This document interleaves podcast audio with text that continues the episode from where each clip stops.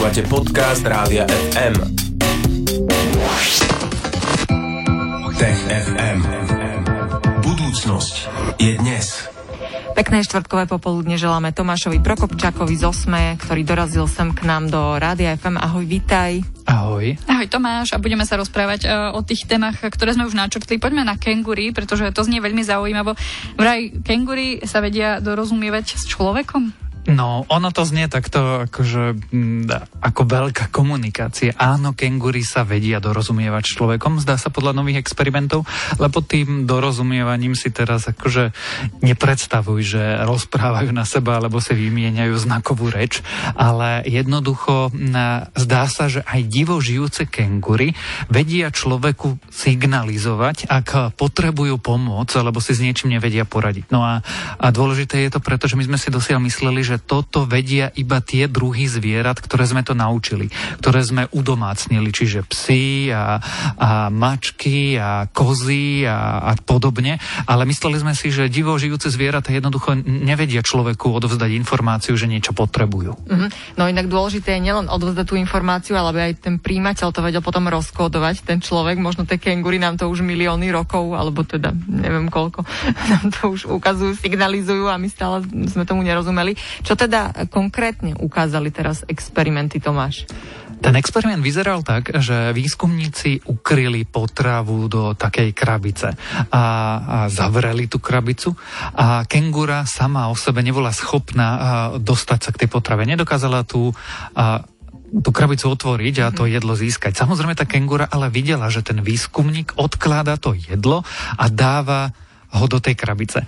No a potom výskumníci sledovali, že čo sa bude ďalej diať. No normálne predpokladali, že pri zvieratách, ktoré divo žijú, sa to zviera bude pokúšať nejakým spôsobom k tej potrave dostať, nejakým spôsobom otvoriť tú krabicu, rozbiť ju alebo niečo urobiť, aby sa vyhrabať a niečo, aby sa k tomu jedlu dostalo. Čo sa ale začalo diať?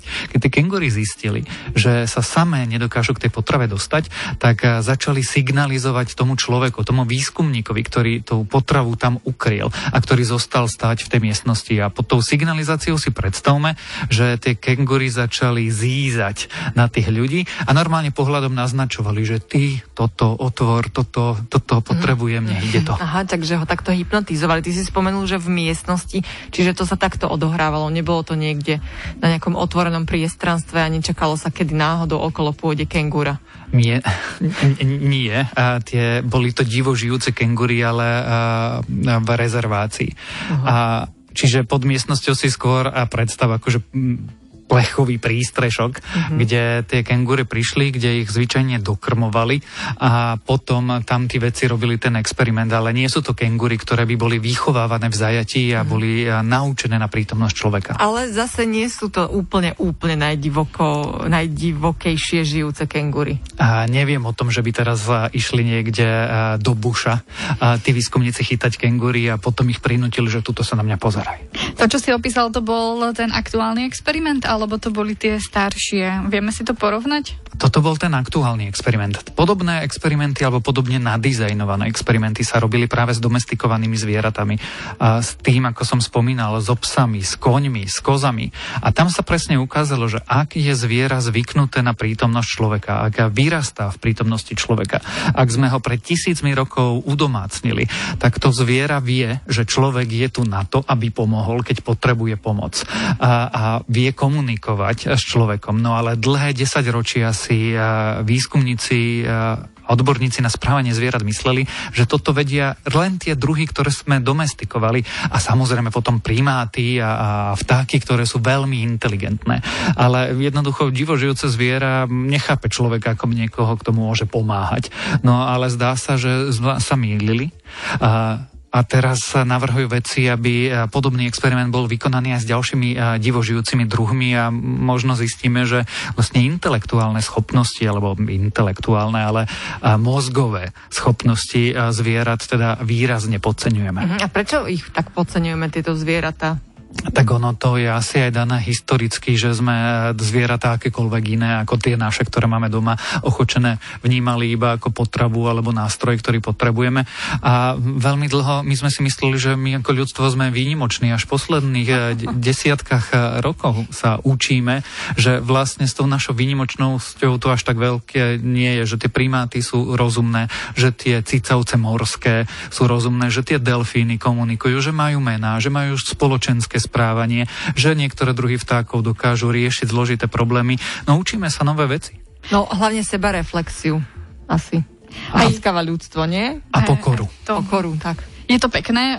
Mimochodom, Tomáš, ty nám nevieš dať kontakt, kde by sme mohli ísť takto dobrovoľničiť, aby na nás kengúry alebo nejaké iné zvieratka mohli zízať, aby som chcela byť toho súčasťou. Tak musíš začať tým, že pôjdeš takto. Najprv skončí pandémia, potom pôjdeš do Austrálie, potom sa zapíšeš na univerzitu v Sydney a potom sa môžeš pripojiť k tomuto výskumu. No dobré, ale potom sa vráť a porozprávaš nám o tom Vierka v TechFM, že ako to dopadlo. Ale ešte nechoď preč, lebo po pesničke budeme pokračovať v tom dnešnom vydaní a dáme si tému, že nám prišli vzorky z kozmu, aj z mesiaca, aj z asteroidu nejakého? Áno, Ryugu. No, tak o tom sa všetkom budeme rozprávať, že čo sme sa z týchto vzoriek dozvedeli, alebo čo sa dozvieme, tak zostaňte s nami. TechFM. Toto je Rádio FM a Popo FM a spolu s nami v štúdiu je aj Tomáš Prokopčák z Osme, s ktorým sa každý štvrtok po 15. v Tech FM rozprávame o rôznych nových výskumoch a rôznych nových poznatkoch z vedy a techniky a z vesmíru. A z vesmíru prišla jedna dôležitá, nie jedna, dokonca dve dôležité zásielky. Áno, prišli nám nejaké vzorky, tak Tomáš vysvetlí, že vzorky z akých telies alebo objektov sú to. Jedna vzorka pochádza z mesiaca a druhá z asteroidu Ryugu a teda vrátili sa späť na Zem čínska a japonská misia, ktorých cieľom bolo z vesmíru priniesť kúsky tých vesmírnych objektov. Mesiac je teda ten blízky vesmírny objekt a ten asteroid je trochu ďalej, ale tak zdá sa, že sa obe podarili, obe v poriadku pristáli a obe priniesli naspäť na našu planetu v prípade asteroidu maličké kúsky a v prípade vzoriek z nášho mesiaca niekoľko kilogramov kúskov. Ty si spomínal, že japonská a čínska misia to boli? Tak, japonská a čínska. Sú zdielni? Povedia nám o tom. A v akom zmysle myslíš dielny? No, či sa dozvieme o tom, že čo tie vzorky vypovedajú, alebo vieš, či zverejnia nejaké... Áno, účelom tých misií bolo presne získať materiál a ešte tá veda nebola vykonaná, teda bola tá vesmírna veda, ako keby vesmírna inžinierská veda vykonaná, ale cieľom je priniesť materiál, ktorý by sme mohli ďalej skúmať. A to je veľmi zaujímavé, pretože... Áno, ale že či si to nebudú skúmať sami v Číne a nedostane sa to za hranice Číny, alebo... Pri Číne je to vždy také, že nie si si úplne istý, ale teda Čína zatiaľ hovorí, že samozrejme bude chcieť medzinárodný výskum, pretože tie vzorky pochádzajú z oblasti mesiaca, kde dosiaľ žiadna ľudská misia nepristala a zaujímavé je tiež, že my síce máme niekoľko stoviek kilogramov z mesiaca vďaka misiám Apollo, keď sa tam ľudia prechádzali, ale to sú relatívne staré vzorky v zmysle, že tie kamenia, skaly majú zhruba 3 miliardy rokov a teraz čínska misia priviezla pozostatky, alebo teda kúsky z mesiaca, ktoré majú oveľa menej rokov, sú mladšie, zhruba miliardu niečo rokov. Čiže môžeme sledovať vývoj... Taká bábetka. Oproti tým starším, áno, ale teda vývoj mesiaca, ako sa menil. No a čo sa týka tej japonskej misie z toho asteroidu Ryugu, alebo teda malých prachových čiastočiek z asteroidu Ryugu, tak tam je dokonca dohoda taká, že nejakých 10 až 15% tých čiastočiek rovno posielajú do NASA, aby sa mohol robiť medzinárodný výskum a zároveň NASA posiela nejaké vzorky tejto japonskej agentúre vesmírnej. Čiže tam je medzinárodný výskum už zadefinovaný v cieľoch tej misie. Na čo sú nám, Tomáš, takéto misie dobré?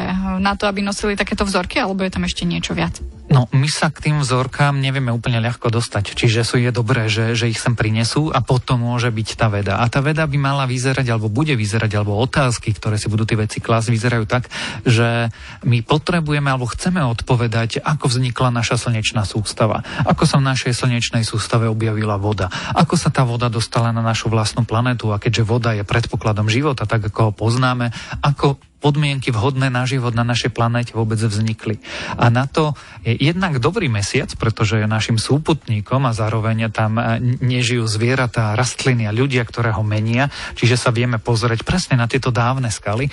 A ešte lepším nálezom alebo takou správou vo flaši je vzorka z asteroidu, pretože tie vzorky majú 4,5 miliard rokov, čiže sú rovno z čias, keď vznikala naša slnečná sústava, a je to ako keby sme sa dokázali vďaka tým geologickým vzorkám, alebo teda nie geologickým, lebo nie sú na Zemi, ale tým vzorkám pozrieť do tých dávnych čias.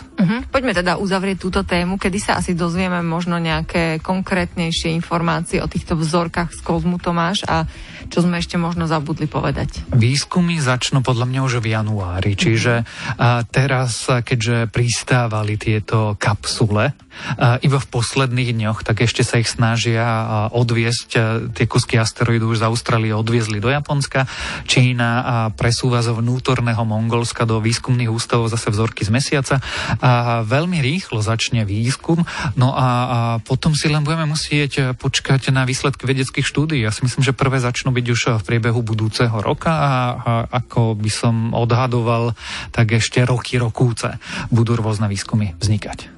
Tomáš Prokopčák z Osme tu bol aj dnes v TechFM. Počúvali sme novinky z oblasti kozmu, rozprávali sme sa o nových vzorkách a tiež o tom, ako dokážu kengúri komunikovať s ľuďmi. Tomáš, ďakujeme ti za to dnešné vydanie a tešíme sa na nejaké najbližšie vydanie TechFM. Ahoj. Áno, želáme ti šťastné a veselé a vedecké a technické a vesmírne Vianoce. Aj vám nech je pekne. A hlavne bezpečné. Maj sa pekne. Ahoj. TechFM. Budúcnosť je dnes. Stream, živé vysielanie a playlisty nájdete na www.radiofm.sk.